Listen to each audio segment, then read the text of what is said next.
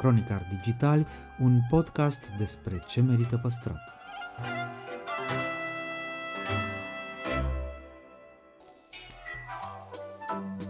De patru ani promovăm patrimoniul în rândul tinerilor, scuturând de praf și prejudecăți interacțiunea cu istoria și cultura. Acum îndrăznim să plecăm în căutarea fericirii, în noi, în actul cultural și în farfurie. Îi aflăm prețul și reevaluările și ne bucurăm de fiecare proiect care face cel puțin break-even. Între heritage și cool, invitații, vedete, influencer și experți vorbesc despre propriile preocupări și pasiuni. Ne dezvăluie ce e important pentru ei și ar dori să transmită mai departe, care este relația lor cu patrimoniul românesc și ce înțeleg prin patrimoniu personal, pe chill și fan ca între prieteni. Moderatorii podcastului sunt Cristian Șimonca, a.k.a. blogul Otravă și jurnalista de cursă lungă Diana Popescu, cu noi episoade în fiecare joi.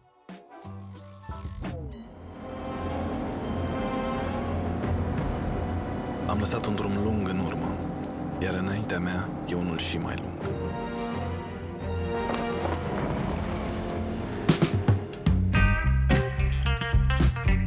Adrian Nartea povestește despre cum boala, copiii și serialul Vlad i-au schimbat radical viața. Și l-am văzut pe Jesus că era așa, știi, cumva se uita stânga-dreapta, își freca mâinile, dar nu-și freca mâinile de ce bine o să fie, ci mamă, ce fac ăsta, știi? Dezvăluie cum a ajuns unde este încercând să facă spionaj pentru SRI și recunoaște că are un mare regret. Tot timpul o să am acel handicap față de toți absolvenții de un ATC, pentru că eu nu am făcut un ATC. Dar în același timp, căutarea mea spre actorie a fost mai mare, pentru că eu în paralel am făcut tot ce se putea face pe actorie, mai ales actorie film, ca să pot să compensez. Interviu în secțiunea Patrimoniu Personal, prețul pe fericire.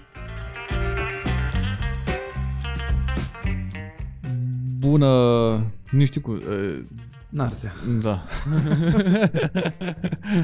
Tocmai păi... am trimis o, o felicitare că e ziua uh, juristei noastre și am trimis uh, flori cu patru sticle de Prosecco, pentru că sunt patru fete acolo, dale micuțe. Și pe felicitare am zis la mulți ani, Oana, și mă gândeam, bă, cum să mă semnez. Adi, nu, Adrian, e prea... Nartea, mă, că ei toți îmi zic Nartea. Lasă așa, Nartea. La mulți ani, Oana, Nartea. Da, e asta la actori, rămân, toată lumea e cu numele de familie?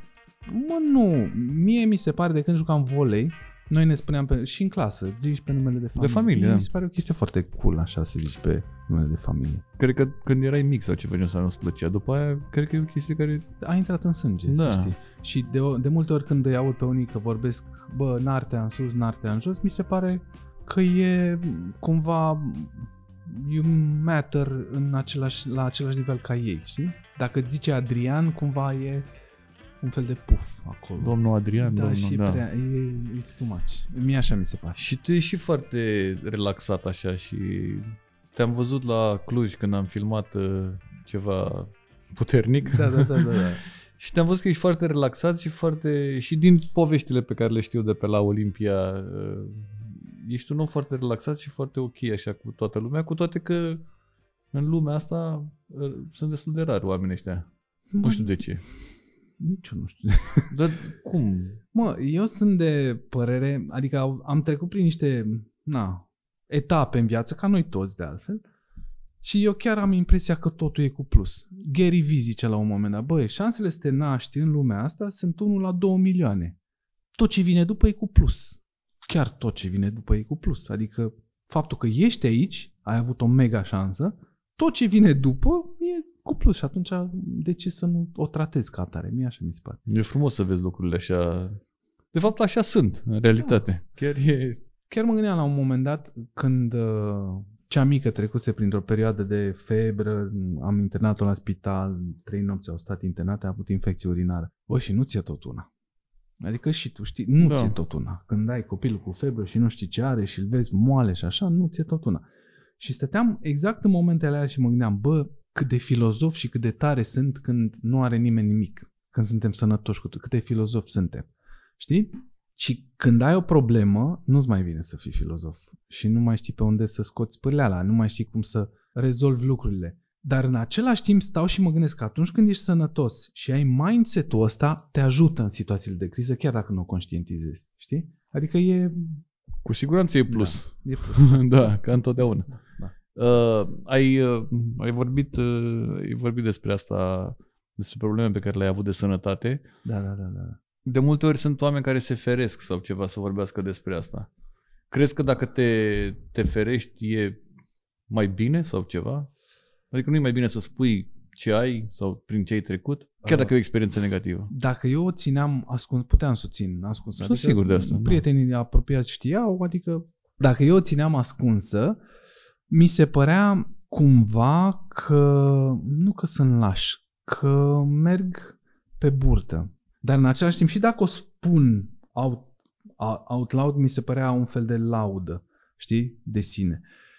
Dar faptul că am ales să o spun a fost din sentimentul de a nu mă trăda pe mine. Nu știu dacă poți să înțelegi. E o chestie foarte ciudată. E, e o experiență prin care am trecut o experiență foarte importantă și destul de na, vitală, să zic așa. Poți să și spui uh, un pic ca să... Da, păi sunt acum care... patru ani de zile am descoperit că am o tumoare la cap și a trebuit să fac ceva, pentru că nu mai era mult, era o chestie de câteva luni în care, na, să se întâmple ceva neașteptat. Și s-a întâmplat neașteptatul că am descoperit-o pentru că aveam uh, urechea înfundată și maică mea, voiam să mă opresc de deviații de sept, pentru că așa ziceau doctorii. Și maică mea zicea, dă și fă un remene la cap. Și mi-am făcut remene la cap și atunci a fost uh, pf, vestea. Și na, de atunci am început na, niște demersuri să găsesc unde să mă operez, m-am operat, toate bune și frumoase, mi-am revenit și în momentul ăsta pot să zic că sunt uh, un mare plus. Adică sunt chiar... Uh, și asta m-a determinat să mă gândesc că, bă, chiar totul în viață este un mare plus. Efectiv. Adică, mai ai vreo frică de ceva după ce ți s-a întâmplat? Să nu se întâmple ceva cu copiii mei. În rest sunt... Uh, Doamne le ajută, cum s-ar zice. Cum ești cu copiii? Bă, sunt aveam opțiunea... Că toată lumea întreabă cum e cu copii sau ceva, știi? Mă... Și încerci să explici, dar n-ai cum naiba să explici, că nu e... Pe de altă parte nici nu treci în, Cred în că tabăra aia altă să explici, nu știu, vai, dacă să n-ai devii, copil, da, e nu. ceva... Nu, frate, nu. nu. Nu, cred că contează mult perspectiva. Adică dacă vorbesc cu un puști care mă întreabă cum e cu un copil, o să-i povestesc, cred că ce i-ar plăcea lui să audă. Știi? Dacă mă întâlnesc cu tine, putem să vorbim despre scutece, despre na, febre, despre rotavirus, despre toate lucrurile astea, știi? E, e altceva, e o nouă etapă în viață pe care o primești, ți-o iei, indiferent ce faci. Adică poți să o ignori și să tratezi copilul cu indiferență și să o lași pe mama să se chinuie sau poți să îți asumi mai mult decât trebuie și să devii over-parenting și să te duci în tot felul de teorii și tot felul de lucruri sau poți să iei câte un pic de, din fiecare și să-ți găsești calea ta proprie. Ca Cred că echilibru e cel mai important în tot. Da. Uh, Dar în orice, în absolut orice. Chestia e că noi toți căutăm echilibru în afară și echilibrul ăla în afară nu există. Pentru că dacă vrei să te duci într-o parte, pierzi în cealaltă. Trebuie să te întorci la tine și să vorbești tu cu tine și să te duci pe calea ta și atunci lucrurile vin și se agață de tine. Care sunt lucrurile care te echilibrează? Uh, eu mă echilibrez pe mine. Mm, în primul rând. Eu mă echilibrez. Am destule momente de criză în care stau, zic, ok, Nartea, ai două mâini, ai două picioare, ești sănătos, ești ok, parțial sănătos, total sănătos nu contează, dar ești aici, acum, bun, hai să luăm de aici. Și după aceea te gândești, ok, copil în spital cu nevastă ta, celălalt copil la grădiniță mă duc și-l iau, uh, n-am mai făcut antrenamente de o vreme, mă duc mâine, am de făcut uh, un content pentru o campanie. Ok, hai să o dregem. Sună-l pe băiatul care vine să-ți facă video și încep să le dregi și să le prioritizezi, că de fapt despre asta e vorba. Dar în primul rând, și nu e o chestie de egoism, în primul rând trebuie să stai tu cu tine. Și în momentul în care ai terminat de stat, cu tine, de stat tu cu tine, poți să le rezolvi pe toate celelalte. Mi se pare tare că ai zis acum, mă, uh, n-am fost la sală, mă duc mâine și la tine nu e mâine chiar mâine cum e la luni sau da, ceva da, da, da, pentru da, că da. te-am văzut la Cluj după o noapte pe care am pierdut-o da. Uh, așa, dimineața erai la prima oră erai în sală. Bă, nu chiar la prima oră, dar... La prima oră față de, față de când da, ne da, culcasem, da. adică da. Da, da. da, pentru că era la fel. a trecut să vreo trei zile, iar eu mi-a intrat în ADN pentru că fac sport din clasa 5-a, sport de performanțe și nu pot să stau trei zile, să n-am nimic, să n-am proiecte sau ceva, să stau trei zile să știu că am o fereastră de câteva ore și să nu fac ceva. Mi se pare că mă... Cred că acolo e un fel, nu știu, un fel de, mai știu, obsesie, nu știu cum să o cata, ca fumatul, cred că e. Cred că e mai mult psihic așa. Da, Cred dar că aici acolo fug e eu o de chestie mine. bună. Cred că acolo fug eu de mine. La Când sală. mergi la sală? Da, da, da. da. Da? Da, pentru că uh, nevastă mea știe în momentul în care mă duc la sală și zic, a, nu vreau, light așa, zic, da, da, light. Eu când mă duc la sală, și când mă duc să alerg, vezi, și asta e, I- am atins de vreun an de zile, pra, 2 ani, pragul de 10 km, dacă mă duc la alergat și alerg 8 km, nu e ok. A, fix 10 trebuie să alergi minim peste ca 10. să... da, minim da. 10, peste 10, știi? Adică e Pentru că în capul tău probabil că 8 ăla înseamnă că aproape că n-ai n-am făcut nimic. reușit, da. Cum a fost pentru tine experiența Vlad? E greu să o, să o atribui unui, unui capitol din viață, pentru că mi-a influențat toate capitolele din viață. De la imaginea publică, la exercițiul actoricesc, la viața de familie, la self-esteem-ul meu, uh, mi-a umblat la tot, efectiv. Deci a... Ai luat pe plus la toate. Băi, și pe minus, Și să pe știi. minus, da. a Probabil că fost- timpul petrecut cu familie sau ceva de da, asta a timpul fost mult mai petrecut cu puțin. familia, da, dar în același timp m-a ajutat pe mine să mă să devin puțin mai stăpân pe mine, știi, în încrederea asta, cel puțin pe plan profesional. Eu tot timpul o să am acel handicap față de toți absolvenții de un ATC, pentru că eu nu am făcut un ATC. Dar în același timp, căutarea mea spre actorie a fost mai mare, pentru că eu în paralel am făcut tot ce se putea face pe actorie, mai ales actorie film, ca să pot să compensez. Și nu e că am avut un cel în a face asta, ci asta mi-a plăcut, știi? Și am făcut toate modurile de actorie existente în paralel cu Sabina care făcea na, un ATC. Dar tot timpul o să am acest handicap, pentru că și în Vlad stăteam și mă și discutam cu Titieni, cu, cu Ștefanian, cu, cu Piștereanu, cu Orodici, cu Emilian, cu toți și întrebam, bă, cum e să mă duc, m-aș băga la, la master, la actorie. Și îmi ziceau, băi, ce faci tu aici în Vlad este e mai mult decât Bun. un master, frate. Adică și-au fost trei ani și jumătate de muncă continuă cu acest rol, știi? Și de la fiecare, începând cu Jesus, cu toți colegii și cu toți ceilalți regizori, de la fiecare am încercat să, să fac bine ceea ce fac, pentru că îmi plăcea, știi? Și am învățat tot felul de metode de la fiecare în parte, știi? Și pot să zic că a fost mai mult decât un master, mai mult decât o facultate în sine, Vladul ăsta. Te-a ajutat mult faptul că ai lucrat cu mai mulți regizori, că el a fost făcut, la un moment dat, era făcut de Jesus, nu? Da, Jesus a fost creative producer, după care, neputând să ducă toate episoadele, uh, a trebuit să mai aducă unul, doi regizori. Da, te ajută enorm, pentru că lucrezi în diferite metode de actorie, de diferite viziuni pe care unii le au, știi? Și, mm, na, te ajută, te ajută, mai ales în meseria asta, te ajută să-ți dai seama cum unii vin să spună fă o grimasă mai nu știu ce, sau altul zice, ia gândește-te la altceva în momentul în care dai replica aia, știi? Adică tot felul de schimbări de astea, ba de suprafață, ba interioare, pe care unii regizori le au, știi, ca metodă. Știi, e foarte tare. Mi se pare că sunt o grămadă de, de absolvenți de un ATC care și-ar fi dorit foarte tare, știi, să ai parte de experiența asta, știi? Mm, Cine nu și-ar fi dorit? De asta Pe zic, de altă parte, crezi că există o, o, o chestie de asta, uh, n-a făcut un ATC? Adică crezi că contează într-o lume în care important e să-ți faci meseria bine? Băi, într-o lume care are o valență clasică, cum este, să zic, lumea asta actoricească din România, contează.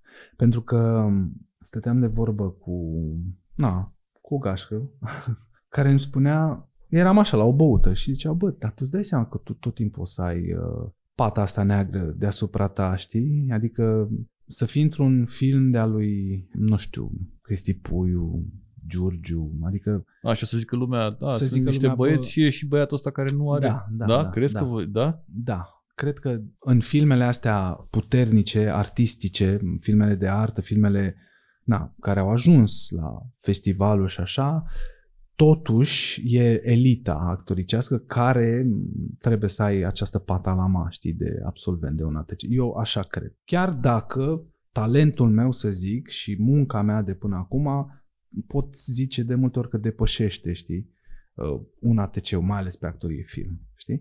Dar este această patalama care la elite contează, pentru că elitele sunt toate, știi, acolo. Sunt vorba aia, adică înveți multe în facultate. Eu țin minte când venisem la București, eram deja, dacă făceam un ATC, începeam a patra facultate. Și zic, what the fuck? Cum dracu să încep a patra? și prinsesem Dar o care e reclam- drumul? Adică ce, ce ai făcut la început?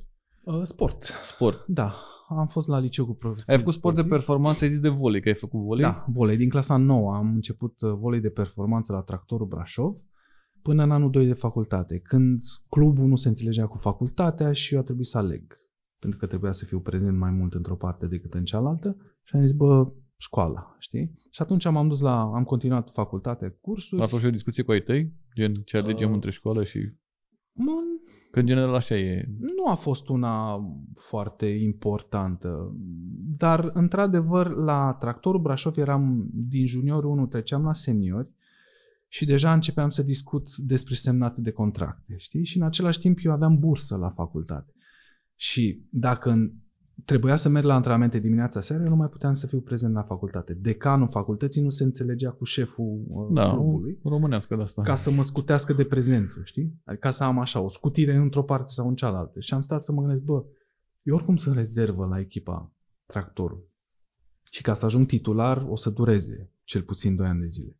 Ce fac? Adică îmi pierd și bursa, pierd și cursurile și licențe și tot ce am de făcut și continui pe partea de volei sau că nu eram nici cel mai înalt din echipă, aveam 1,89 înălțime, știi? Chiar dacă săream mult, dar potențialul meu pe, spre a deveni un voleibalist de națională era mic. Și atunci am zis, bă, let's stick to school, știi?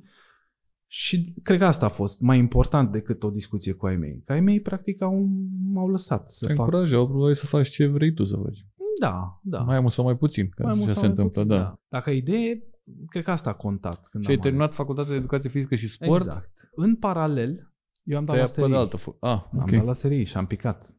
Anul 1 și anul 2 la sport au fost începuți. Anul 1 admitere la sport și admitere la serie, am picat. Anul 2 am zis mai dau o dată la serie. Dar eu mi-am continuat facultatea de sport. După care am văzut că n-am intrat nici anul 2 la serie.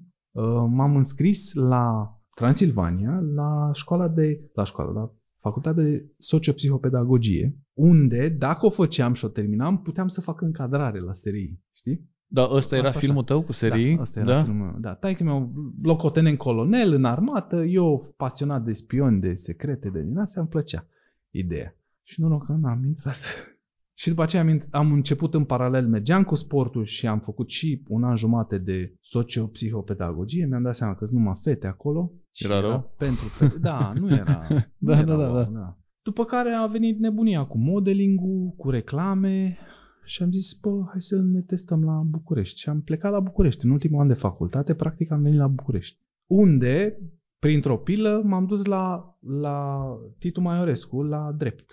Aoleu, altă Fac- facultate. Da, a treia. Da, da. Unde am făcut și acolo un an jumate, aproape doi ani, știi, de drept. Și nu le-am terminat, nici sociopsihopedagogie, nici dreptul. Singura care am terminat a fost Sport. sportul, la licențiat în profesor de educație. Ai fost vreodată fizică și- profesor? Da. Da? da? Făceam practică la facultate, la liceu pedagogic, unde erau numai fete. Și veneau la... Mi se pare că la orice de asta se, erau numai fete. Asta e. Și erau numai Eu fete. tot Și erau timpul- numai fete. Eu tot timpul zic, doamnele, da. doamnele ajută, doamne. Păi ele ajută. Da, da, da, da. De la el pleacă. Păi dar eu în București am venit din cauza sau datorită unei femei. Adică, na, n-ai ce să faci. Logic, nu? Adică ai, dar de ce să faci altceva? Da. Da. Și am venit în București și m-am angajat la Talentworks. Cast and Extras Coordinator era. Și sunam oamenii pentru figurație, figurație specială, chiar și actori pentru castinguri. Și am filmat castinguri, transferam, eram asistentul domnicăi, știi? Da. La- și lui Mihai Bauman. Și uite așa, am început practic o tatonare în Dar tu București. făcusei multe reclame, că era o perioadă Da. în care te Era uitai plin. la televizor și erai, vedeai, Era plin, da. erai un soi de la Luca Produ la băieți. Da, și am Da. și filmat cu Raluca, apropo, Da? da? 5 reclame, da. da. Asta a fost uh, fața mea comercială, știi? Dar eu niciodată n-am vrut să mă fac actor. Bă, niciodată. Eu voiam, eu mă gândeam, fac volei la Brașov, poate mă angajez la Brașov undeva, adică mă gândeam că am un, un program ăsta 8, 5, 9, 6, după care, na, văd, ori mai fac un antrenament, ori, știi, profesor de educație fizică la liceu sportiv sau la vreun liceu în Brașov, așa mă gândeam, și nu mă gândeam la cai verzi pe pereți. Partea cu spionajul a fost, dar era un film, nu? adică nu pot să zic că...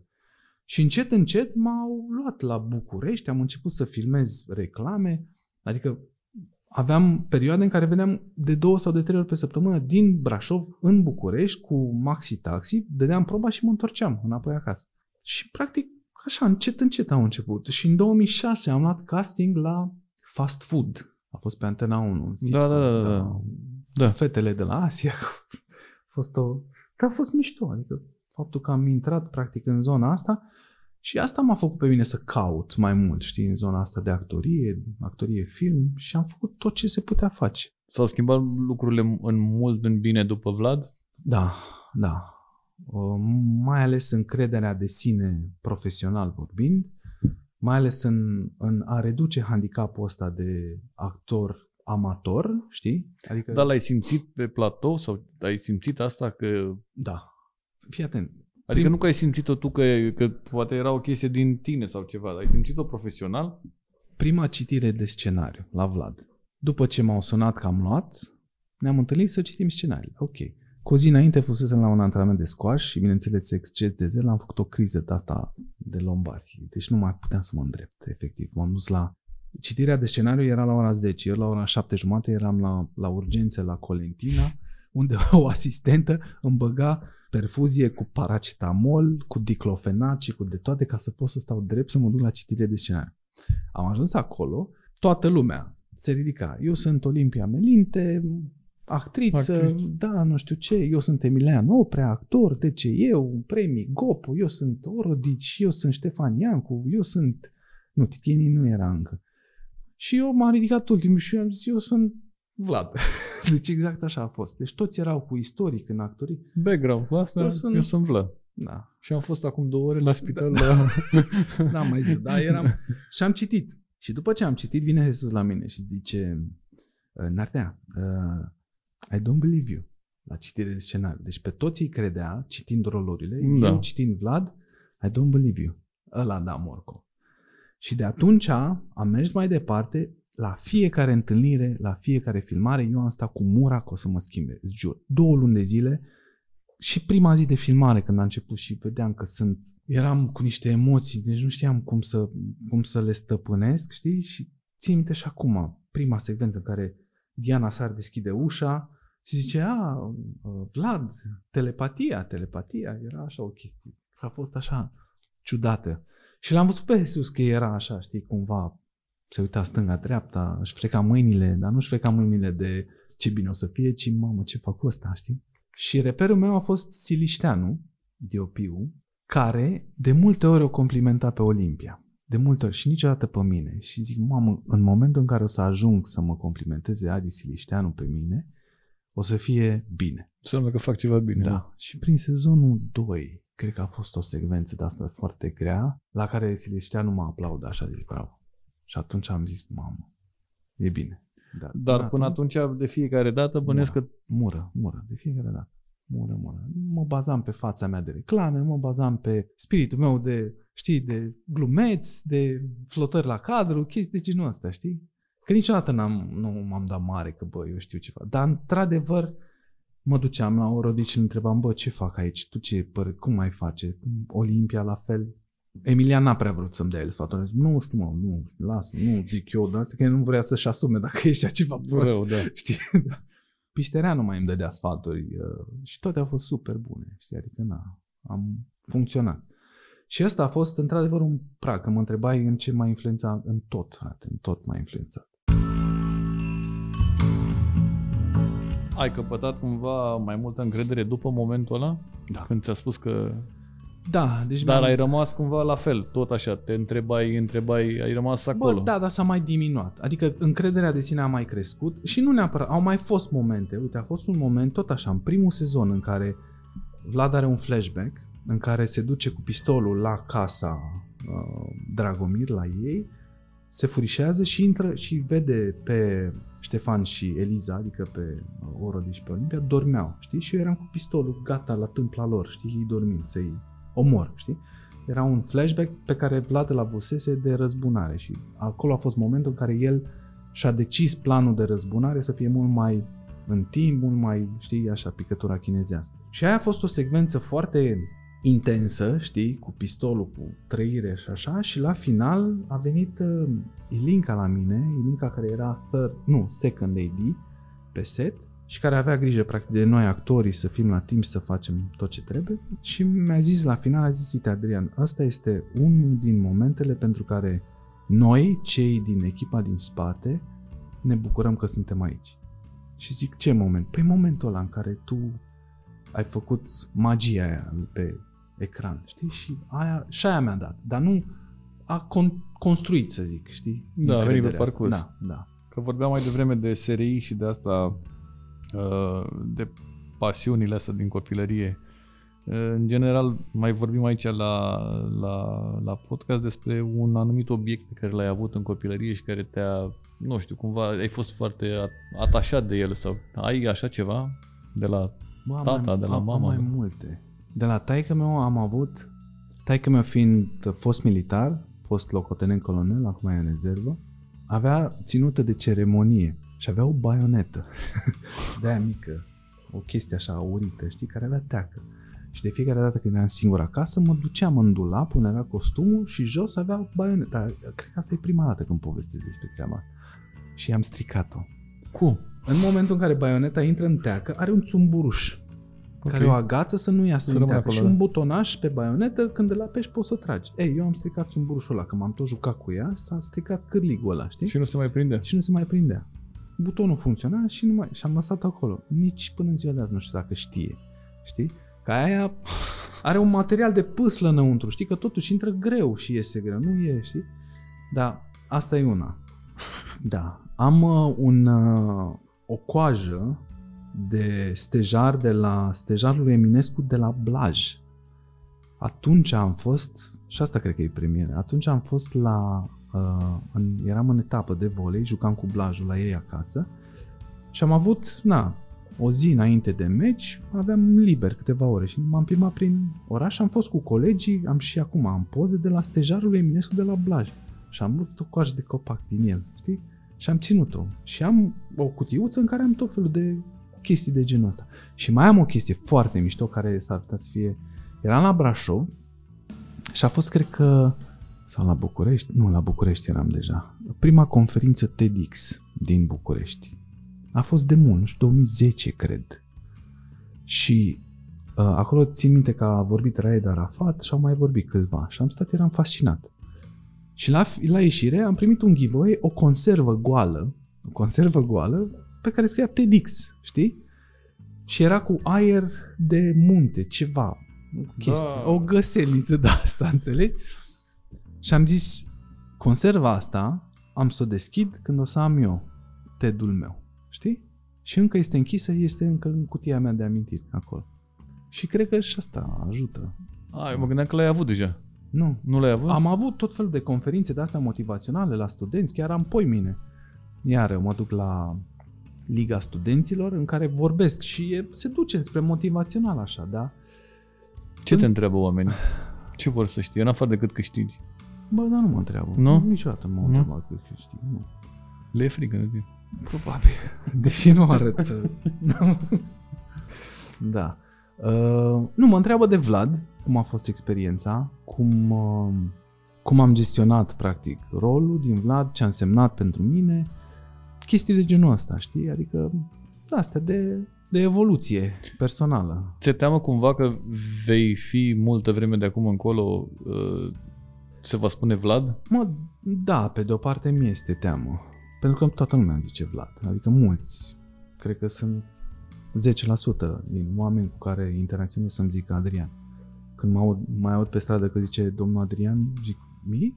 Da. Dacă zice Vlad, e clar că e... Clar, Da. 100% tu. Dar în același timp, Vlad e o imagine foarte mișto pentru mine. Adică, pe de o parte mă sperie dacă vreau să fac altceva, pe de altă parte, imaginea Vlad mă onorează, adică nu, nu vreau să mă lepăd de ea, știi? Adică e ceva fain. De asta mă bucur când prind roluri de astronauți, de, știi, de altceva. Știi, când mai fac Bodyguard. scurtmetraje de bodyguard, bă, da, pe bune. Adică eu sunt în etapa în care vreau să demonstrez... Dar mie mi s-a părut atunci, Da. uh, asta am- am admirat foarte mult la tine, faptul că te bucurai foarte tare de rolul ăla, care era un rol, da, ca și al meu, eram pe acolo, da, da, ziceam da, bună nu ziua. puteam, Da, da. Mi se pare tare să ai bucuria asta, chiar mi se pare foarte tare. Mai ales pe actorie, bă, orice, jur, orice. Și nu e ca și cum o joci, se vede că Nu, ești, nu, nu, te da, bucuri, da, adică, da, da. Din experiențele pe care le-ai trăit, ai ceva pe care ai împărtășit cu cineva, la modul, n-ar trebui să faci așa pentru că, sau ar trebui să faci așa pentru că? Da, eu cred că abordarea mea m-a salvat de foarte multe ori. Ai văzut Requiem for a Dream, nu? Da. Și eu cred că în, când îți pui speranțe prea mari într-un casting, cred că îți îți dă mindfuck, adică cred că îți dă Requiem for a Dream, știi? Și atunci abordarea mea, că n-am vrut niciodată să mă fac actor, m-a salvat. Pentru că orice casting era dacă sunt easy money, bine, dacă nu, I go on, știi? Indiferent ce fac, știi? Mă duc mai departe. Adică să nu mă ancorez într-o așteptare. Cred că asta e cel mai important. Să nu am așteptări că, bă, am fost la castingul ăla, am făcut excelent și nu m-au sunat. Este crunt. Am fost la castingul ăla de cele mai multe ori din proprie experiență, zic, în momentele în care am fost cel mai prost posibil la casting am luat, în momentele în care am crezut că am rupt, a fost, bă, nu. Știi? Deci a fost tot timpul opus. Tot timpul opus. Rar s-a întâmplat să am, să zic, bă, a fost ok la casting, știi? Dar de cele mai multe ori, mamă, ar fi trebuit să fac asta, ar fi trebuit să fac așa, trebuia să abordez altfel. Ca și cu astronautul. Trebuia, m-am gândit de 70.000 de ori cum să fac după ce am făcut. Am vrut să-i dau un mesaj, bă, hai să mai facem o dată. Și am zis, nu, lasă, fuck it. Asta e. O să fie bine, nu o să fie we go on. Da, Asta ai e chestii de sfatul. astea uh, la modul să, nu știu, pur și simplu să faci ceva și după aia să te gândești de o mie de ori că puteai să faci mai bine, Da. de asta de perfecționist, așa. O- o- Le ai all tot the timpul, time, nu? Da, da. Tot Adică timpul. n-ai ceva care să zici, domne, am făcut asta, nu puteam să fac mai bine decât asta. Dacă ar fi să mă întrebi uh, dacă regret ceva din toată viața mea de până acum, uh, zic nu. Toate eșecurile și toate lucrurile pe care le-am făcut bine, prost, toate greșelile, le-aș face la fel pentru că alea sunt Ăsta ești tu. suma, exact. Na, nu pot să zic că vreau să fac altceva cu viața mea. Nu, nu, nu că n-am dreptul. Nu- Ar fi ipocrit să zic, bă, nu, vreau să fac altceva cu viața. Nu, frate, toate dorințele mele care s-au dus în van, toate greșelile, eșecurile pe care le-am avut, toate m-au dus în punctul ăsta și eu sunt mulțumit de punctul ăsta în care sunt acum, știi? Ar fi iurea să zic, nu aș face altceva. Nu. Dar un sfat pe care aș putea să-l dau ar fi, într-adevăr, să spun studenților, bă, nu te ancora. Du-te acasă, în oglindă, stai cu tine, dacă ai vreo dramă în dragoste și spui, bă, am două mâini, am două picioare, sunt aici, acum, hai salut, Nartea, hai să vedem ce facem de acum înainte. Știi? Asta, asta cred că ar fi sfatul pe care, nu știu, aș vrea să-l dezvolt mai ca să-l dau. Întotdeauna ai fost așa? Optimist, uh, Ignorant, da. Întotdeauna. Spune, da. Pe bune, da. Da, pentru că eu am avut așteptări de sportiv. Înțelegi? Era zica la aia, înalt ca Bradu, știi cum e? da, da, da, da. Și tot timpul eu am plecat de acolo, știi, de la preconcepția aia. Și atunci așteptările față de mine, tot timpul la școală îmi zicea, băi, ești brânză bună în butlu de Oh, pâine. da. I know, Tot am frate, auzit-o pe asta. lasă așa, știi? Exact. Și atunci nu pot să zic că, na, Am fost vreodată momente în care te-ai luat în prea în serios? Că par genul care nu se ia foarte în serios. Uh, mă, da, sunt. Când mă cer cu nevastă mea, cred că mă iau prea în serios. Și prea încerc eu să repar lucrurile prea în detaliu și atunci stau să mă gândesc, bă, tot așa, vezi, mă întorc și zic, "Ah, what the fuck, man, come on. Exact că la aia, dar am avut dreptate. Când? În 24 martie. Să mai contează în Da, pana ex- cine a avut exact, dreptate. Exact. Chiar nu Da. contează. Despre asta e vorba.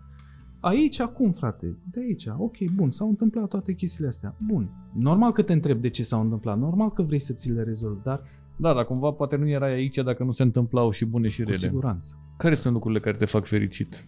Bă, mogâldeața aia mică, Petra, Mara mă face fericit când vine, mă ia în brațe. Sentimentul ăla de liniște de acasă mă face fericit și gândul că mă mai vrea lumea la niște probe, la niște, știi, roluri. Astea mă fac super fericit. Și, și după ce termin 10 km, chiar dacă se puiza. Și când mergi la sală, la, când te curgi la 6 dimineața, când trezești la 9 și te duci la sală? Bă, de obicei, acasă să știi că nu se întâmplă. Uite, acasă mi-e mai greu să ajung la sală, chiar dacă terminasem filmarea duminică la ora 2 după amiază. Am început-o sâmbătă la 9. La ora 2 după amiază eram, deci eram hipnotizat. Eu aveam o stare de aia, de oboseală cruntă, știi? Și în drum spre casă o sun pe Alina și zic, bă, m-aș duce să alerg. Alina zice, what? Da, m-aș duce să alerg. și ca să vezi în ce drog era capul meu, că m-aș fi dus... Bă, eu fizic vorbind, dacă stăteam 5 minute într-un loc, eu adormeam. Care, înțelegi? M-aș duce să alerg. Și mă, mă dusesem înspre Delta, știi? Pentru că eram îmbrăcat, ultimul cadru din reclamă era în ținuta sport, știi?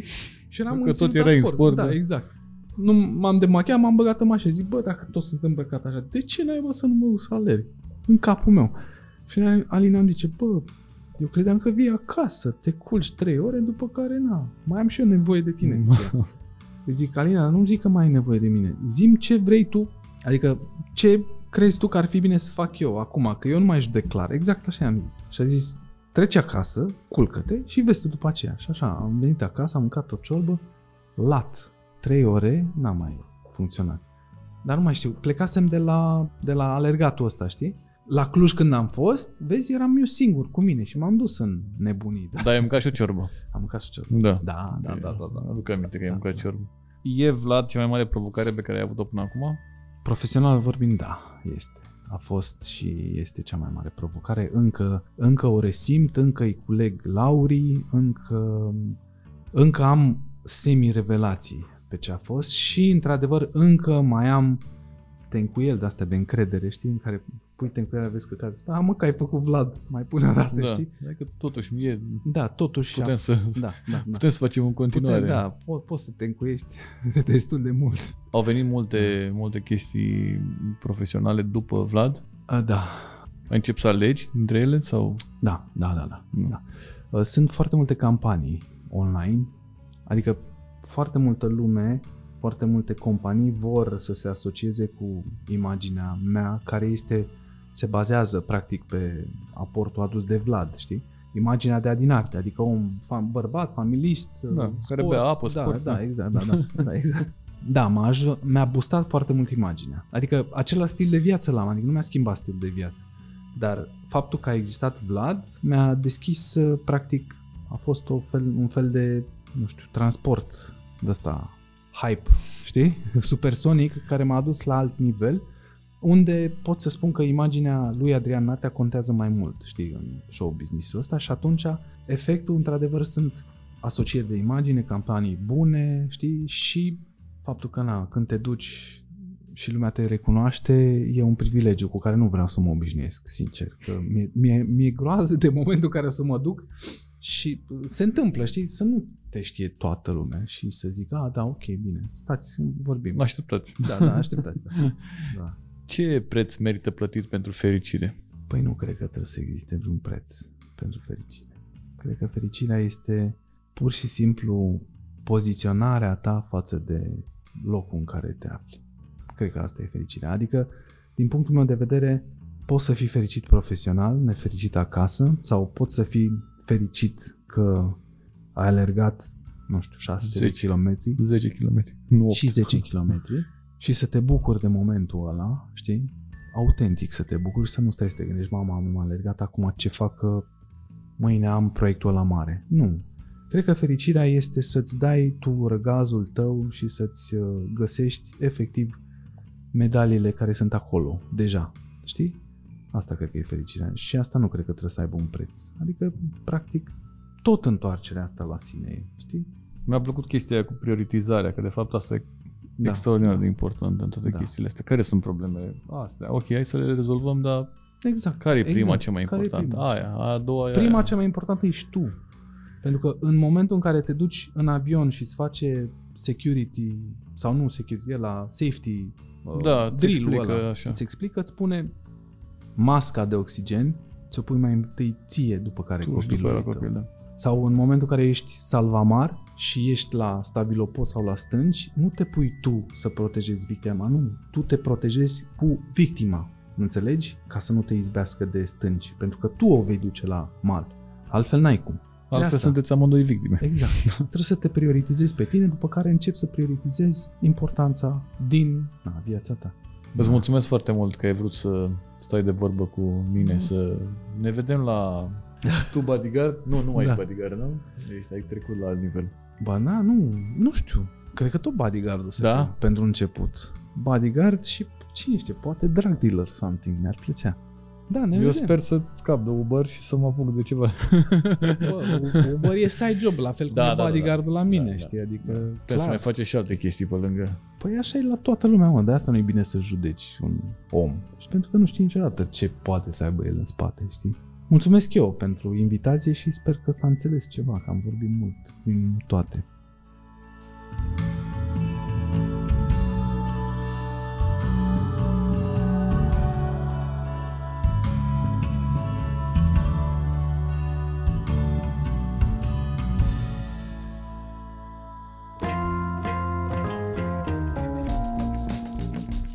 Irina Schröter ne conduce în culisele Romanian Creative Week, maratonul în cadrul căruia peste 800 de artiști din toată lumea vin la Iași. Aflăm care sunt marile mize și care sunt ofertele de nerefuzat ale unui festival spectaculos.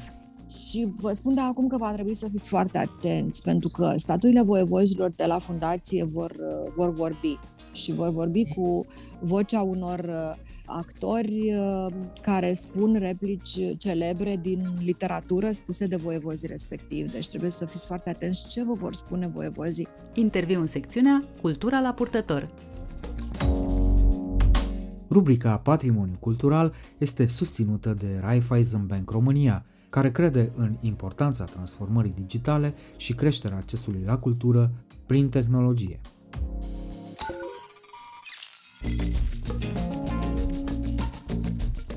Irina Schrotter, bun venit la Cronicari Digitale. Mulțumesc, bine v-am găsit! Aș vrea să, să discutăm despre ce se va petrece foarte, foarte curând uh, la Iași, dar uh, mai întâi aș vrea să ne întoarcem uh, un pic în timp, foarte puțin, până anul trecut, pentru că um, după ani întregi de Romanian Fashion Week, ați decis în 2021 că e cazul să vă mai complicați puțin viața, organizând un nou festival mai complex, Romanian Creative Week. De ce și-ar dori un om și așa foarte ocupat să facă asta? Da, tu te referi, Diana, numai la mine, dar uh, noi suntem un grup, un grup de prieteni și de colaboratori vechi. Când spun vechi, înseamnă de peste 20 de ani, dintre ei chiar și mai mult, care ne regăsim de fiecare dată când avem câte un proiect comun. Eu țin practic uh, toată agenda. Uh, În jurul meu sunt uh, o mare de, de oameni, de prieteni mai vechi, în primul rând, și mai noi, care cred în necesitatea existenței unei platforme care să găzduiască și să prilejuiască tuturor um, creatorilor din, din România și, de ce nu, noi ne dorim din regiune, o conectare, în primul rând, între ei, națională, dar și mai important, internațională. De fapt, în Europa de Est nu există o asemenea platformă de întâlnire și din discuțiile cu, cu mulți dintre cei care sunt alături de mine în organizarea acestui eveniment și aici o să te rog să mă lași să pomenesc pe Ada Teslaru, pe Irina Păcurariu, pe Ovidiu Buta, pe Alexandru Abagiu și mulți, mulți alții, toți au spus, mă, e nevoie să trecem la, la nivelul următor. Noi am și simțit așa, noi fiind de acum o generație care am făcut, am învățat și am simțit multe pe pielea noastră. Nouă ni s-a și părut că moda pentru generațiile care vin, și aici mă refer la millennials și nu numai, e poate mai puțin atractivă. Se pare că ne-am înșelat. Vezi, noi am, am spus, ok, ce avem noi până acum în portofoliu? Avem Romanian Fashion Week, un eveniment care a avut loc la Iași din 1999 până în 2010 inclusiv, a avut 12 ediții, eveniment care a lansat peste 40 de tineri designer la vremea respectivă, Acum mulți dintre ei uh, sunt designer consacrați și regăsiți uh, în panelul nostru Romanian Designers. Așa pot să vă spun multe nume care s-au lansat la Iași, dar poate că cel mai interesant e uh, din păcate, răposatul Răzvan Ciobanu, care era vedeta modei românești în urmă cu 10-15 ani și pe care cu toții îl îndrăgeam și îl apreciam nespus pentru talentul și imaginația lui uh, extraordinare. Uh, dar sunt multe, multe alte nume care s-au lansat pe podiumul de la Iași. Deci, ce ne-a apucat? Uh, simplu. Având experiența pe care o avem noi toți, am înțeles că împreună e mai simplu decât uh, unul câte unul. Și o să vă spun un secret cum l-am înțeles. L-am înțeles plătind foarte mult. De ce? Eu dacă făceam un eveniment individual, Irina Schroter, lumea venea foarte, nu lumea, mă refer la presă, ce ne interesează pe noi, pentru că noi, până la urmă, prin intermediul presei transmitem informații despre noi exista și există în continuare ideea aceea că trebuie să alocăm bugete ca să fim uh, comunicați mai departe lucru corect, pentru că și presa trebuie să gândească. Ce am constatat noi? Am constatat că atunci când suntem împreună și suntem un grup și creăm un eveniment, un fenomen, atunci presa nu ne mai uh, identifică punctual, nu ne mai identifică unul câte unul, ci ne ia la pachet și reacționează cu totul diferit. Și așa reușeam să adunăm uh, pe vremuri, că tot ne-am am început din trecut, reușeam să facem câte un autocar de jurnaliști care pleca de la București către Iași, Uh, și să avem pe vremea aia pagini întregi de uh, articole în presa scrisă, pentru că doar asta era pe atunci, și ca să revenim în prezent, anul trecut reușim să avem peste 10 milioane de impressions în so- social media. De altfel, anul trecut am beneficiat de sprijinul unei familii întregi de influencers, Uh, nu numai fete, majoritar uh, uh, fete vedete în social media, dar și băieți, care, surprinzător, dar nu neașteptat pentru noi, și ei au sesizat uh, faptul că aici vorbim despre un eveniment al unei bresle, de fapt al unor bresle, și au reacționat așa cum reacționează orice om deștept care are proiecte pentru viitor, care, mă rog, are sau plănuiește să aibă copii și înțelege că trebuie să lase ceva moștenire uh, celor care vin după noi.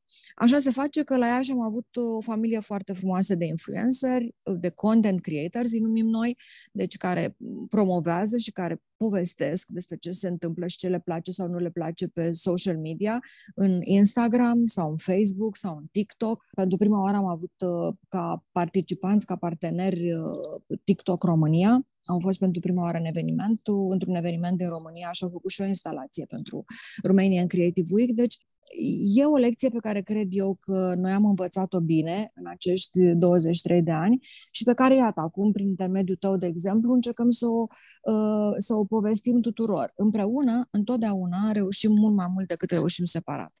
Aș vrea să vorbim despre ce veți reuși anul acesta, pentru că după prima ediție din 2021, Romanian Creative Week recidivează într-o formulă și mai amplă. La ce să se aștepte cei care vor fi la Iași între 20 și 30 mai?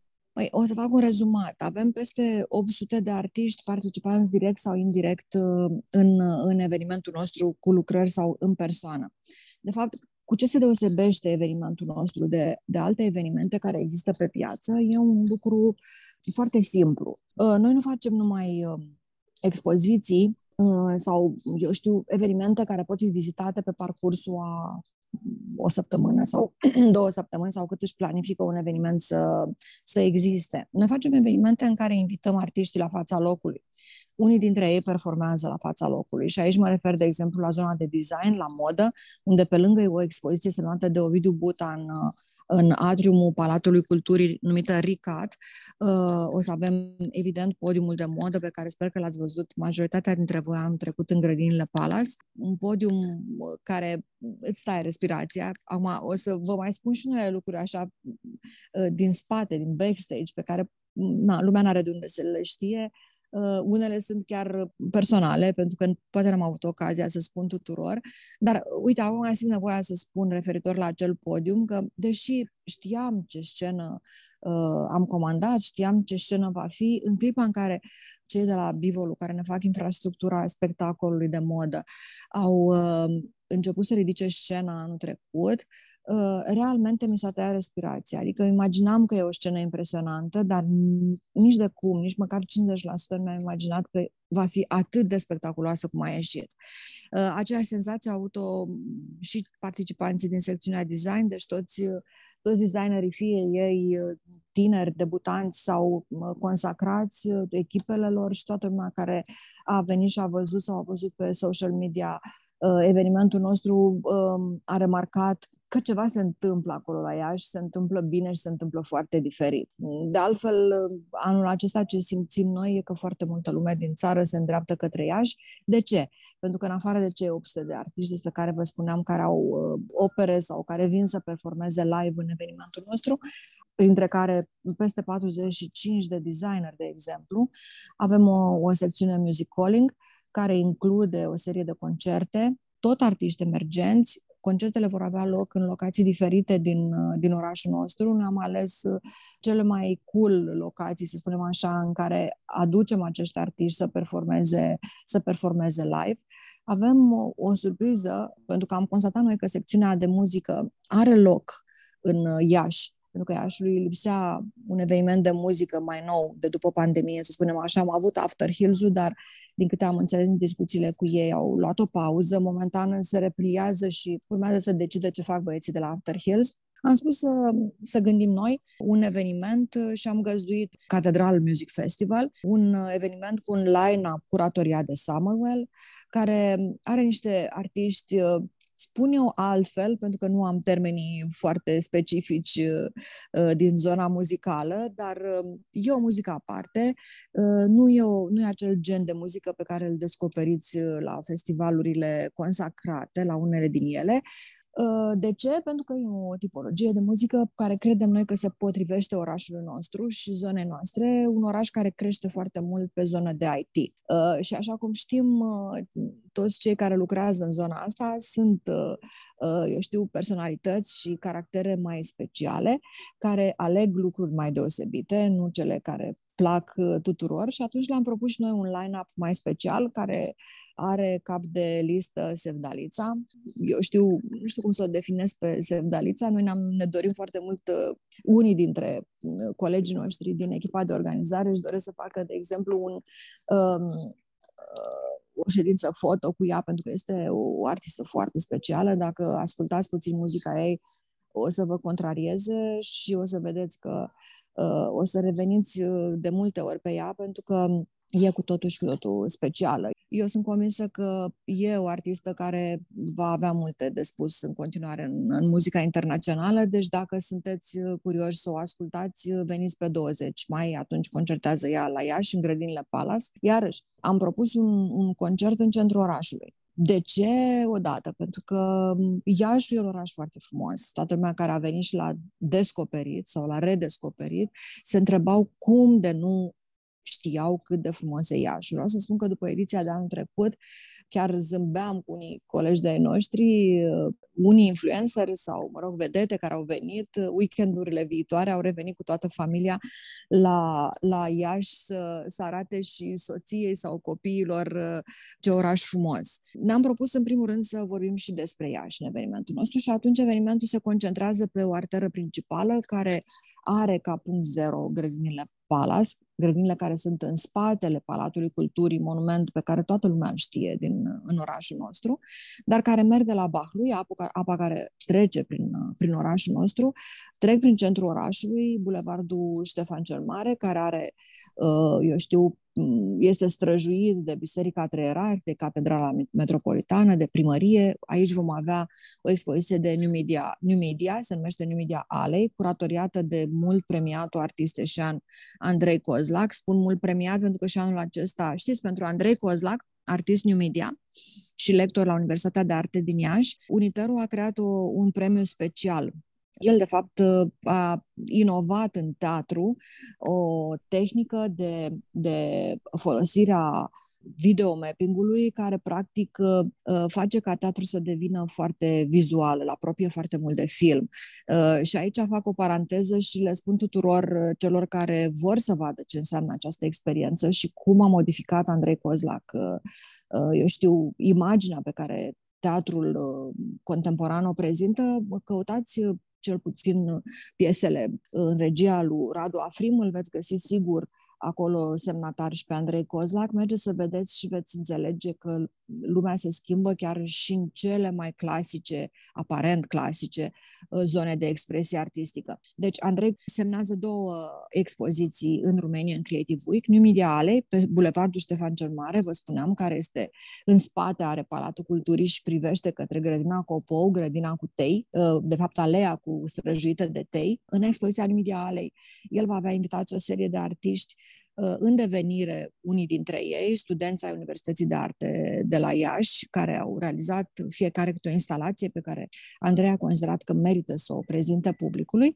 iar mai departe pe Copou, de la statuile voievozilor și până sus la stadionul Emil Alexandrescu, veți, dacă veți face o plimbare și Iașul se plimbă tot timpul pe, pe Copou, Apropo, aici, dacă o să vii sau dacă o să veniți să vedeți, cred că o să ne invidiați. Noi avem uh, o zonă de promenadă printre parcuri în Iași, care cred că are vreo 2 sau 3 kilometri, pe care se plimbă mai tot orașul nostru în weekend, în diverse zile. E, și pe trotuarele acestei zone de promenadă veți avea ocazia să descoperiți peste 100 de lucrări a 80 ceva de artiști uh, de New Media, pe care Andrei le-a organizat în niște noduri, blocuri, nu? Ca, așa ca o, cu o trimitere către blockchain, ca să înțelegem care a fost ideea lui. El a făcut un bloc, blocuri, a legat, a făcut un blockchain de lucrări artistice de divers, pe diverse teme care sunt uh, integrate în cadrul, uh, eu știu, uh, domeniului numit New Media. Uh, și vă spun de acum că va trebui să fiți foarte atenți, pentru că statuile voievozilor de la fundație vor, uh, vor vorbi și vor vorbi cu vocea unor uh, actori uh, care spun replici celebre din literatură spuse de voievozii respectiv. Deci trebuie să fiți foarte atenți ce vă vor spune voievozii uh, în aceste patru zile de expoziție, pentru că expoziția va fi între 26 seara și 29 seara, deci patru zile. E cea mai spectaculoasă, evident, fiind o expoziție în media, este noaptea după ora 20. Apoi va trebui să fiți atenți, de exemplu, în afară de lucrurile pe care le veți vedea, veți, veți întâlni cu ele și vor fi evidente, o să trebuiască să vă uitați, de exemplu, la copaci pe care îi întâlniți pe drum, pentru că unii dintre ei vor avea tot felul de lucruri să vă spună. Uh, va trebui să interacționați cu tot felul de instalații care nu-și propun altceva decât să vă surprindă și să vă provoace, să aveți încredere, să folosiți tehnologia avansată și aici ne, ne referim evident la inteligența artificială, la virtual reality, augmented reality. De fapt, noi ne propunem cu această, educa- cu această expoziție sau cu aceste expoziții, încetul cu încetul să educăm tânăra generație, Iași fiind un oraș care crește foarte mult pe tehnologie, ne propunem să, cu ajutorul tinerilor, să le arătăm și celor mai în vârstă, părinților și bunicilor, că aceste tehnologii avansate nu ne cipează, nu ne mănâncă, nu ne cresc pene, pur și simplu le folosim ușor cu toții, sunt prietenoase, sunt distractive, unele sunt foarte folositoare și eu cred că în câțiva ani de zile, încetul cu încetul, cei care vor avea curiozitatea să descopere și să vină să vadă asemenea lucruri, vor înțelege că, de fapt, tehnologiile astea noi, care sunt folosite în diverse domenii domenii de activitate uh, sunt făcute de om în principal ca să ne ușureze viața, să ne ajute. De ce nu? Unele dintre, dintre ele să ne uh, însănătoșească sau să ne ferească de anumite boli și așa mai departe. Dar pentru asta e o cale lungă și lucrurile trebuie făcute inteligent, uh, încetul cu încetul, Uh, și eu, noi, eu, noi credem că trebuie folosiți și copiii pentru treaba asta. De-aia mm, facem un efort foarte mare de comunicare în zona noastră și în regiunea noastră și iată că acum și la nivel național să explicăm tuturor, hei, dacă vreți să oferiți ceva despre viitor copiilor voștri, luați-vă copiii, veniți la ea și în, în aceste weekenduri 20, 21, 27, 28, 29 și chiar veți avea ce să le arătați, lucruri despre care ei să meargă și să povestească la școală, să le povestească prietenilor, cu siguranță se vor diferenția pentru că sunt niște lucruri altfel. De fapt, noi în evenimentul nostru vorbim foarte mult despre viitor. Încercăm să facem o proiecție pentru toate industriile creative a viitorului. Cum sună viitorul din, din punctul nostru de, de vedere? Să mergem mai departe. Ce oferim? Uh, și aici o să vă spun o poveste de-a mea când am discutat pentru prima oară în 2019, um, pentru că în 2019 am plănuit prima oară extinderea de la Romanian Fashion Week la Romanian Creative Week și am discutat cu, vă spuneam, prieteni mai vechi și mai noi. Printre ei vin, am vinovată e Ada Teslaru, Dar a doua vinovată este o prietenă mai nouă a noastră. E vorba de soția lui Răzvan Ionescu, jurnalistul, uh, arhitecta Elena Viziteu, actualmente Ionescu, pe care am cunoscut-o cu, cu această ocazie când discutam în grupul nostru despre Romanian Creative Week. Uh, și Elena a venit cu, cu ideea de a face, o, printre altele, o expoziție centrală care să îmbine meșteșugul, deci arta tradițională, cu designul contemporan. E, și încetul cu încetul ea, cu network-ul ei, din arhitectură, din, din uh, tot ce înseamnă meșteșuguri, din tot ce înseamnă design contemporan, a construit împreună cu Marlene Herbert Craft Media, o fostă corporatistă mutată la Cincuș, sigur știți despre cine vorbesc, au construit o expoziție denumită Horror Vacui la vremea respectivă, pe care, cu ajutorul căreia am, am deschis pentru prima oară Palatul Braunstein, palat aflat în restaurare în orașul Iași. Actualmente este deschis, o să vă povestesc despre el. Și am introdus această expoziție centrală care s-a bucurat de un succes, trebuie să recunosc, enorm atât uh, local, național, dar și internațional. Deci toată lumea care a văzut imaginele la această expoziție și noi astăzi când ne uităm retrospectiv la imaginele la acea expoziție, uh, rămânem realmente cu gura căscată. Dar lucrurile nu s-au oprit aici, pentru că de la acea idee a Elenei, vedeți, uh, noi am construit mai departe, noi cu toții, și anul acesta, de exemplu, Elena, care e implicată major în evenimentul nostru și care actualmente gestionează, de fapt, um, realizează partea de setup pentru șapte expoziții din, din Romanian Creative Week. A venit zilele trecute la Iași și mă întreba Irina, zi și mie câte evenimente sunt, că nu le mai țin numărul, nu mai știu ce se întâmplă acolo la Iași, știi?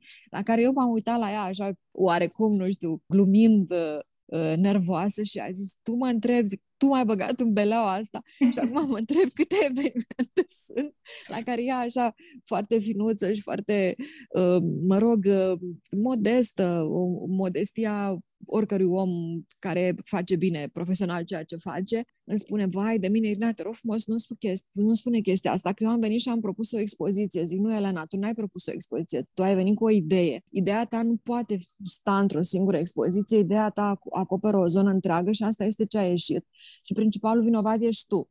Mă rog, deci ca să vorbim de expo- expoziții, ediția aceasta am crescut și avem 12 expoziții și instalații. Cele două despre care v-am vorbit, New Media, în rest, mai avem, avem două instalații, instalația din Piața Unirii, piața aia pe care o vedeți toți la televizor atunci când e 24 ianuarie. Noi în această piață ne-am gândit și Elena cu Marlena au propus, au invitat un artist ucrainian pe Nikita Kadan, unul dintre cei mai importanți artiști uh, ucrainieni ai momentului. Uh, el semnează o instalație care aparține secțiunii Manifest of Now Uh, și care este, practic, uh, declarația noastră a tuturor celor care organizăm și participăm în acest eveniment referitor la, eu știu, momentele dificile, îngrozitoare prin care trec uh, vecinii noștri ucrainieni și hashtagul nostru pentru acest eveniment este Pace în Ucraina. E Manifest of Now, semnat de Nikita Kadan, care a trecut și prin Iași pe 2 mai în drumul lui de la Bienala de la Veneția, pentru că el a fost un, unul dintre cosemnatarii ucrainieni ai pavilionului ucrainian de la Bienala de la Veneția. A trecut prin Iași și a ales exact locul în care va fi amplasată instalația. Instalația va, fi, uh, va putea fi văzută începând de pe 20 mai până pe 30 mai în Iași, după care uh, Nikita o donează orașului, o să vedem unde decide primăria să amplaseze această instalație instalație, pot să vă spun un singur secret, uh, să nu vă speriați. Uh, ceea ce veți vedea este doar o instalație de artă, dar, iarăși, ceea ce veți vedea este ceea ce unii dintre vecinii noștri ucrainieni văd zi de zi în, orașul, în orașele lor, în special în, în orașele mari, pentru că Nikita Kadan vine din Kiev. Deci, uh, pentru noi e o expoziție, pentru ei este o realitate cruntă. A, a doua instalație pe care o avem, redeschidem Curtea Interioară a Palatului Culturii, curte care nu este vizitabilă în mod normal. Noi am deschis-o anul trecut prima oară cu o instalație semnată de Elena Viziteu. Anul acesta vine și expune Ioana Olăhuț de la Universitatea de Artă din uh, Cluj și pentru că tot am ajuns la Ioana Olăhuț, dați-mi voie să vă vorbesc despre o expoziție care reunește opt artiste feminin, da, uh, din școala de la Cluj. Iată că Iașu, care știți cu toții și știm cu toții că e un oraș foarte prietenos, deschide porțile mari unor um, și unor artiști care poate că nu au fost niciodată observați sau luați la pachet. Deci noi am primit această propunere de a găzdui opt artiste din școala de la Cluj și am spus, wow, ce bine! Deci, în sfârșit, auzim că la Cluj sunt atât de multe artiste care fac carieră frumoasă, foarte frumoasă, internațională, multe dintre ele, și despre care, din păcate, din cauza bărbaților, nu prea mai avem, nu prea mai avem loc să auzim și de ele. Iată că la da. Cluj da. se va mai echilibra balanța. Exact. Mă că uh, Romanian Creative Week înseamnă nu doar un festival pentru public, este firește o platformă pentru profesioniștii din uh, toate industriile creative incluse în line-up, pentru că exact. înseamnă uh, muzică, înseamnă modă, înseamnă arhitectură, înseamnă realitate virtuală, înseamnă proiecții de film, competiții de gaming, înseamnă foarte multe lucruri, dar până la urmă, marea miză și marea ambiție a Romanian Creative Week, care ar fi? Păi, marea miză este ca Iașu să se transforme într-o platformă uh, regională de exprimare pentru creatorii din aceste industrii, o platformă care să conecteze, de fapt, tot ceea ce se întâmplă în Europa de Est, uh, să conecteze cu platformele internaționale. Sigur, așa ceva nu se construiește ușor, ne trebuie ani de zile pentru acest lucru. În paralel cu această platformă care înseamnă Romanian Creative Week, noi sperăm să se dezvolte tot felul de inițiative particulare, punctuale, pe anumite industrii, pentru că sunt uh, multe zone neacoperite, de exemplu, în industria muzicală, în care Europa de Est nu are un eveniment sau o platformă care să reunească anumite uh, interese care există în această, în această zonă muzicală. Nu o să vă spun mai mult, pentru că aici vorbim despre strategiile noastre și despre planurile noastre și o să vă lăsăm să descoperiți încetul cu încetul ce am gândit, dar ceea ce pot să vă spun și e foarte important și e foarte important pentru toate orașele care au norocul, cum îl are Iașu, să aibă în comunitatea lor artiști valoroși pe fiecare aceste industrii. Uh, ceea ce e foarte important e că Romanian Creative Week reprezintă o platformă de întâlnire între acești artiști și între aceste industrii. Iar experiența noastră de la ediția trecută, care a adus la aceeași masă și în același oraș oameni care se exprimă în diverse zone ale artelor sau nu numai ale industriilor creative, ne-a făcut, ne-a reconfirmat faptul că întâlnirea dintre aceste zone este cea mai valoroasă. Pentru că știi cum e, fiecare stă bine și se simte confortabil acolo în coconul lui, din, din brasla lui. Dar întâlnirea cu, alte, cu alți uh, creatori din alte zone generează niște proiecte la care de unul singur nu ne-am fi putut, nu ne-am fi putut gândi niciodată. De fapt, ăsta este lucrul cel mai Uh, spun eu, um, important pe care îl generează România în Creative Week. De asta foarte mulți dintre creatorii din toată țara simt că trebuie să vină la Iași în aceste, în aceste zile. Uh, facem totul concentrat anul acesta în 10 zile, nu în 5 ca anul trecut, tocmai pentru a prilejui întâlniri între creatorii prezenți în, în evenimentul nostru. De fapt, Asta a fost una dintre concluziile evenimentului de anul trecut, care a prilejuit prea puține întâlniri între, între participanți. Anul acesta am programat foarte multe conferințe, dezbateri, forumuri, uh, eu știu, partiuri, mese, la care cei care vin la Iași uh, să poată să se întâlnească. Toate acestea sunt incluse în programul nostru și ce e important de știut este că sunt deschise. Deci mm, nu ai nevoie de invitație ca să participi la ele. Nu ai nevoie de invitație ca să intri în Palatul Culturii în sala Coandă pe 26 mai la forumul, la forumul Romanian Creative Week, acolo unde vei întâlni o mare parte dintre cei care, care sunt în Iași la momentul acela și care vor vorbi despre responsabilitate, despre sustenabilitate, despre post-digital Emotion uh, și multe alte subiecte pe care ne le propune, de exemplu, Lucian Broscățeanu, care coordonează această, acest eveniment în cadrul Romanian Creative Week. Doar așa ca să vă incit puțin, la secțiunea Innovation and Digital, de exemplu, pe 27 mai, vineri, în sala mare a Teatrului Național, uh, va fi o, o, un mare eveniment IQ Digital un eveniment care va reuni și va vorbi exact despre viitorul digital, viitorul uh, acestei uh, industrii care uh, schimbă complet paradigmele, care schimbă complet tot ceea ce știa industria clasică, ne aruncă pe toți într-o zonă cu care suntem nevoiți să ne obișnuim și să ne familiarizăm într-un ritm absolut nebunesc. Deci pe 27 mai la sala Teatrului Național, IQ Digital. Sunt uh, convinsă că toți cei care sunt interesați de o asemenea conferință, intrarea e liberă, apropo, uh, sigur, în limita locurilor, Teatrul Național acomodează 800 de oameni, deci, iată, pe 25 mai, sala Cuba Teatrului Național va găzdui echipa Stakeborg, care vorbește despre blockchain și NFT, iar pe 28 și 29 mai, echipa lui Code 932, de fapt echipa Made in Iași, o echipă formată din uh, companii uh, ieșene, atenție, spun companii, nu corporații, deci companii ieșene care și-au propus să vorbească comunității uh, IT din Iași și nu numai, despre cum trecem de la outsource to product, pentru că aceasta este problema mare cu care se confruntă toată zona digitală din țara noastră. Da, facem mulți bani acum prin outsourcing, dar trebuie să gândim viitorul și viitorul se numește pentru industria lor, ce puțin produs pentru toți cei din industria asta care uh, simt, vor, își doresc să facă, dar nu prea știu exact uh, cum să nu mai deschidă laptopul și să lucreze doar pentru alții, alții să lucreze pentru ideile lor, știi? Cam, cam asta e. Vrem să le spunem tinerilor în felul următor, hei, ai o idee, vino, trimite-o la noi, la Romanian Creative Week. Dacă ești atât de bun, noi te finanțăm. Vezi, uh, Diana, uh, noi finanțăm foarte multe dintre proiectele care ne plac. Și asta o reușim să o facem datorită partenerilor noștri, care au sesizat importanța acestui eveniment pentru viitorul țării noastre.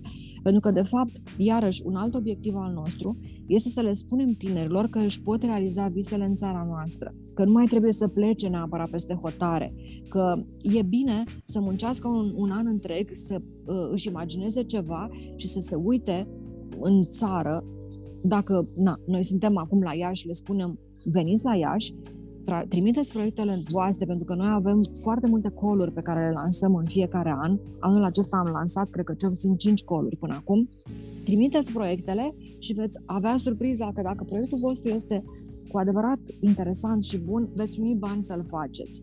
Așa se face că de anul trecut până anul ăsta am reușit să creștem și să câștigăm încrederea tinerilor. Uite, la New Media, de exemplu, unde foarte mulți au făcut proiecte de anul trecut până anul acesta pentru că știau că au unde să le trimită, știau că cineva le dă bani să le transpună în realitate.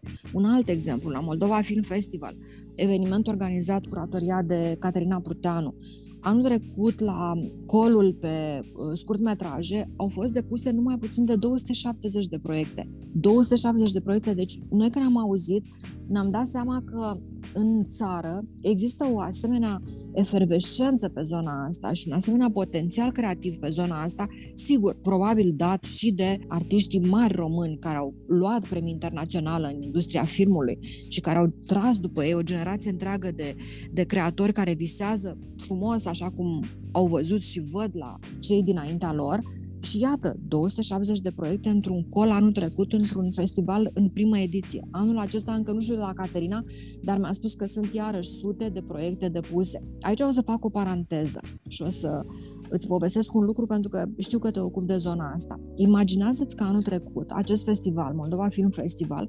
curatoria de Caterina Pruteanu, Caterina și-a propus să-l financeze ea, cu asociația ei și cu tot. E, imaginează-ți că nu a reușit să strângă niciun ban. Zero. Deci ca să înțelegi cam cum au, a fost tratat acest eveniment, mă rog, e adevărat, în prima ediție, dar care a reușit să adune 270 de proiecte ale tinerilor din România. Pentru că noi l-am considerat extrem de reușit ca organizare, de util, pentru că a fost, toate proiecțiile care s-au făcut în cadrul Moldova Film Festival au fost cu casa închisă. Atenție, nu s-au dat bilete, s-au dat uh, bilete cu valoare zero, pentru că nu puteam, anul trecut erau și condiționări legate de COVID și trebuia să urmărim foarte atent acest aspect. Dar anul acesta Moldova Film Festival este finanțat de noi pentru că am considerat că este un eveniment care trebuie să crească, trebuie să existe. Și doar ca să știi, am făcut un contract cu Caterina în care i-am spus clar, noi te ajutăm anul ăsta, noi RCV, la anul îți facem o nouă ofertă dacă lucrurile merg bine, te finanțăm și la anul până când vei reuși să-l duci pe picioarele tale. Ți-l iei înapoi și îl crești. Deci asta trebuie făcut în, în, în România. De fapt, noi asta ne propunem. Noi suntem aici niște oameni mai maturi, mai cu niște cariere, care reușim să convingem partenerii și sponsorii, suntem credibili, vin alături de noi, dar noi vrem să creștem mai departe curatori, oameni tineri care au proiecte, Ei nu au notorietate, nu au cum să adune bani, dar noi putem să-i ajutăm la capitolul ăsta. Într-o concluzie, Romanian Creative Week e o platformă pentru creatori, dar fundamental rolul ei este de educație. Fundamental rolul ei este de a deschide artele către cetățeni, către oamenii care au nevoie, chiar dacă nu-și dau seama, de contactul cu zona aceasta de, de expresie artistică, de, de frumos, de, cu provocarea pe care artiștii atât cei, um, um, eu știu, consacrați, dar și cei care experimentează, care uh, sunt în avangardă, le propun. Și încă ceva, Ă, acum mă adresez celor care ne ascultă, nu trebuie să conteze faptul că poate intrați într-o expoziție din care anul acesta nu înțelegeți mare lucru. La anul, dacă veți reveni, veți vedea că deja începeți să aveți păreri, iar peste 2 ani veți fi specialiști pentru că vă vor provoca, vă vor contraria, vă vor face să deschideți tot felul de site-uri, de cărți care să înceapă să vă explice lucruri. Veți simți fără să vă dați seama că vă place și că aveți nevoie de aceste informații, eu le-aș traduce altfel, de aceste aceste energii care vă vor înfrumuseța viața. E limpede, Iașul este locul unde trebuie să fim între 20 și 30 mai. Mulțumesc tare mult, Irina. Deci vii la Iași, da? Absolut!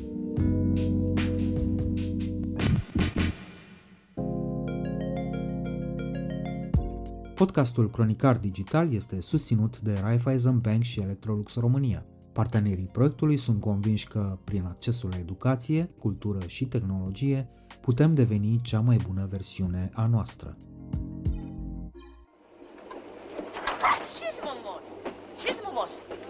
Cronicar Digitali, un podcast despre ce merită păstrat. Bubico, și frumos, mamița!